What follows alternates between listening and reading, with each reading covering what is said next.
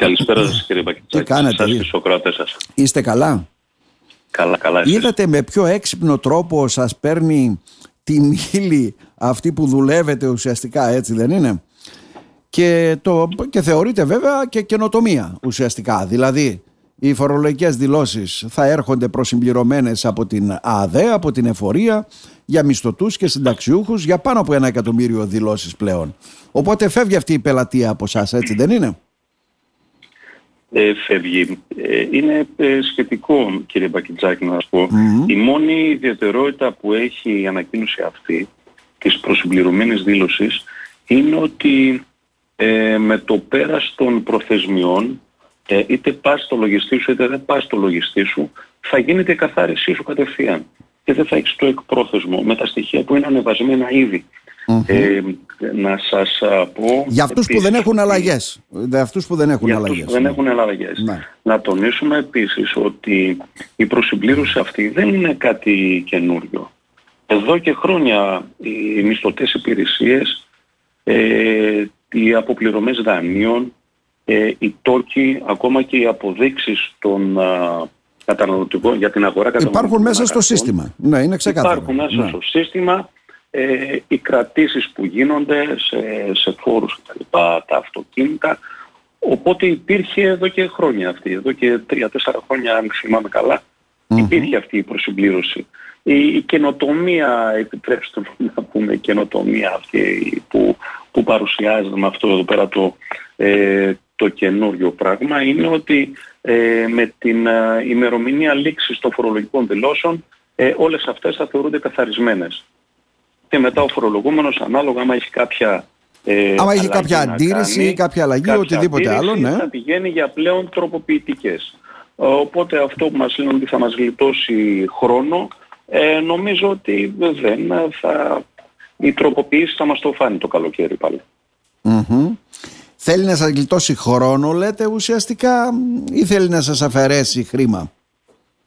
Ε, νομίζω το, το πρώτο δεν είναι εφικτό, το δεύτερο ναι, έχει μεγαλύτερες πιθανότητες. Mm-hmm. Ο Έλληνας θα εμπιστεύεται αυτό το σύστημα ή και που θα έρθει προσυμπληρωμένη δήλωσή του θα πηγαίνει πάλι στο λογιστή του να τη δει? Δεν γίνεται. Μα, μα πάλι, κοιτάξτε, είναι ένα μικρό μερίδιο από αυτό το ένα εκατομμύριο που λένε των προσυμπληρωμένων δηλώσεων, οι οποίοι έχουν καθαρά εισοδήματα μόνο από μυστικές υπηρεσίες. Ε, όλο και κάτι, και κάτι θα υπάρχει. Θα υπάρχει κάποια αγορά, ίσως κάποια δωρεά σε κάποιο σκηνικό του πρόσωπου, χρηματικού ποσού, ε, είτε υπάρχει μέσα στον χρόνο μπορεί να αλλάξει και, και σπίτι. Mm-hmm. Ε, θα χρειαστεί κάποια αλλαγή αν δεν προλάβει το σύστημα να το, να ανεβεί, να το ανεβάσει το σύστημα στο προσυμπληρωμένο έντυπο της δήλωσης. Ε, όλο και κάτι θα, θα χρειαστεί. Mm-hmm. Εσείς το κρίνετε Οπότε... καλό ή κακό, για να καταλάβουμε έτσι κι εμείς? Ναι. Αχρίαστο, καλό, κα... κακό. Καλό ή κακό. Είναι μια, είναι μια εξέλιξη. Είναι μια εξέλιξη. Ό,τι εξελίσσεται προ, προς όφελος του, ε, του πολίτη είναι καλό. Τώρα, ε, για εμάς που ε, νομίζω ότι η δουλειά μας δεν είναι του λογιστή, ε, του φοροτεχνικού, δεν είναι μόνο η, η συμπλήρωση των φορολογικών δηλώσεων. Mm-hmm. Είναι φυσικά ένα, ε, ένα μέρος της παροχής υπηρεσίας. Ε, δεν νομίζω ότι θα έχει μεγάλο αντίκτυπο αυτό εδώ πέρα στην, ε, στη δουλειά μας.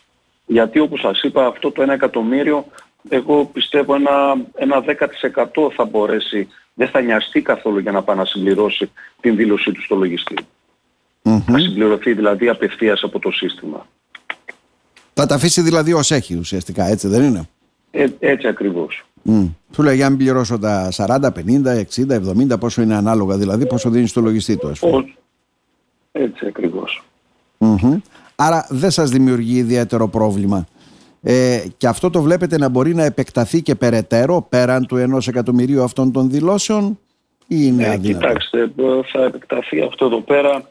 Ε, από το λέμε το δύο χιλιάδες πέντε θα είναι προσυμπληρωμένες και οι